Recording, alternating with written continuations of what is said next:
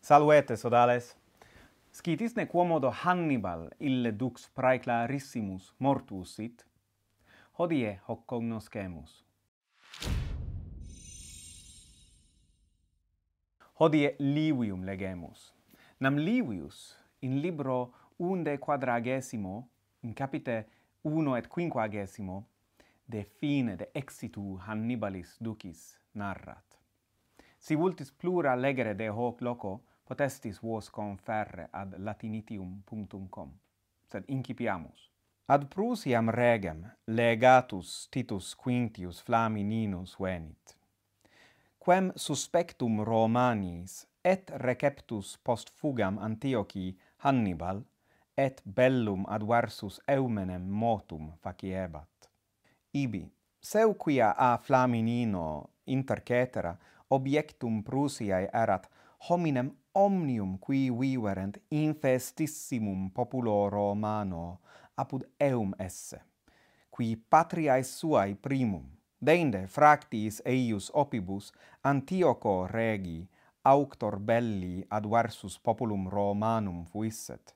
Seu quia ipse Prusias ut gratifica retur praesenti Flaminino Romanisque, per se necandi aut tradidendi eius in potestatem consilium cepit. A primo colloquio Flaminini milites ex templo ad domum Hannibalis custodiendam missi sunt.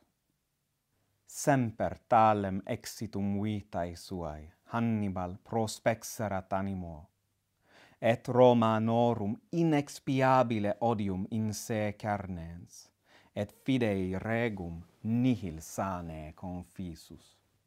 Prusiae vero levitatem etiam expertus erat. Flaminini quoque adventum velut fatalem sibi horruerat. Ad omnia undique infesta, ut iter semper aliquod praeparatum fugae haberet, septem exitus e domo fecerat et exiis quostam occultos ne custodia saepi rentur. Sed graue imperium regum nihil inexploratum quod vestigari volunt efficit. Totius circuitum domus ita custodiis complexi sunt ut nemo inde e labi posset.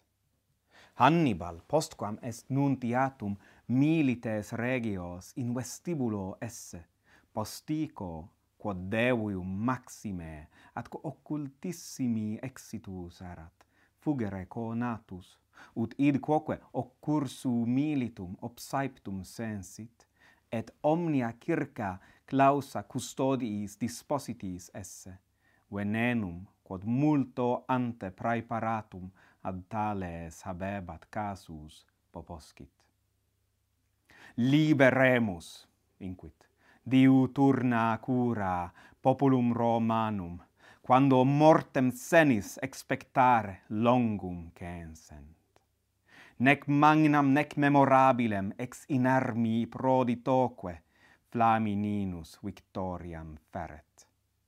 Mores quidem populi Romani quantum mutaverint, vel hic dies argumento erit horum patres, pyrrho regi, hosti armato, exarcitum in Italia habenti, ut a veneno caveret praedixerunt. Hi, legatum consularem, qui auctor esset Prusiae per scelus occidendi hospitis miserunt. Execratus deinde in caput regnumque Prusiae, et hospitales Deos violatae ab eo fidei testes invocans, poculum exhausit. Hic vitae exitus fuit Hannibalis. Et sic mortus est Hannibal, si Livio credendum est. Si hoc spectaculum vobis placuit, rogo ut eh, pollice hoc indicetis. Bene volete.